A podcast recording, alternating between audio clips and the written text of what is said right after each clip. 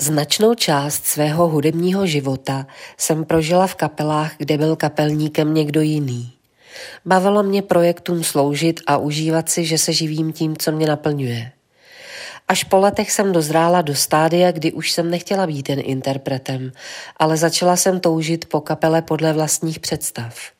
Složila jsem písně a oslovila šest hudebníků. Po pár koncertech jsem zjistila, že mít kapelu není vůbec snadné. První člen působil ještě v dalších pěti formacích, takže chtěl jen odehrát koncert se zárukou minimálního honoráře, vlastní pokoj s vanou a teplou večeři. Druhý nosil spoustu nápadů, které se ale nedaly použít. Myslel si, že moje kapela ho vytrhne z chudoby a proslaví ho. Spal by kdekoliv a jedl cokoliv. Třetí byl pozitivní, ale emočně labilní, takže nikdy nebylo jasné, jestli dorazí na sraz. Navíc byl alergický na histamin, který je skoro všude. Čtvrtý byl ředitelem interního auditu.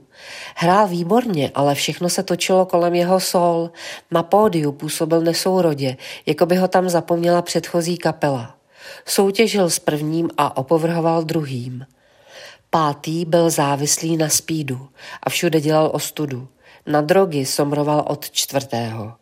Šestý se naučil hrát, protože byl do mě zamilovaný a myslel si, že se na něj zvyknu a nastěhuju se do jeho dvojdomku.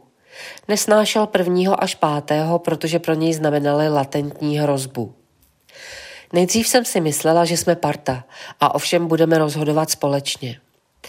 Takže já bych chtěla nahrát album a chtěla jsem se zeptat, kde byste rádi nahrávali. Nadhodila jsem první téma. V nejlepším studiu, takže v Sonu, řekl první. V nejlevnějším studiu, takže v Chuchli, řekl druhý. Třetí neodpověděl, protože měl propad. U Stinga, řekl čtvrtý. Kdekoliv, řekl pátý. U mě v dvojdomku, řekl šestý. Mít kapelu je těžší, než najít partnera pro život. Postěžovala jsem si kamarádovi. No to je jasný. On je to totiž partner pro život. A ještě kolega z práce, který je zároveň tvůj podřízený, odpověděl kamarád. Napiš si na papírek, co vlastně od muzikanta ve své kapele očekáváš. A dej si inzerát.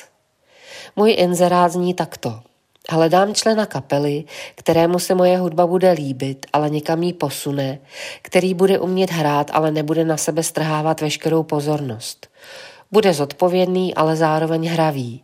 Měl by brát kapelu vážně, ale mít smysl pro humor. Prostě je zábavný společník, který nebere drogy a je psychicky v pořádku. Chtěla bych, aby nás spojoval pocit sounáležitosti, ale aby tento cit nepřekročil jistou hranici.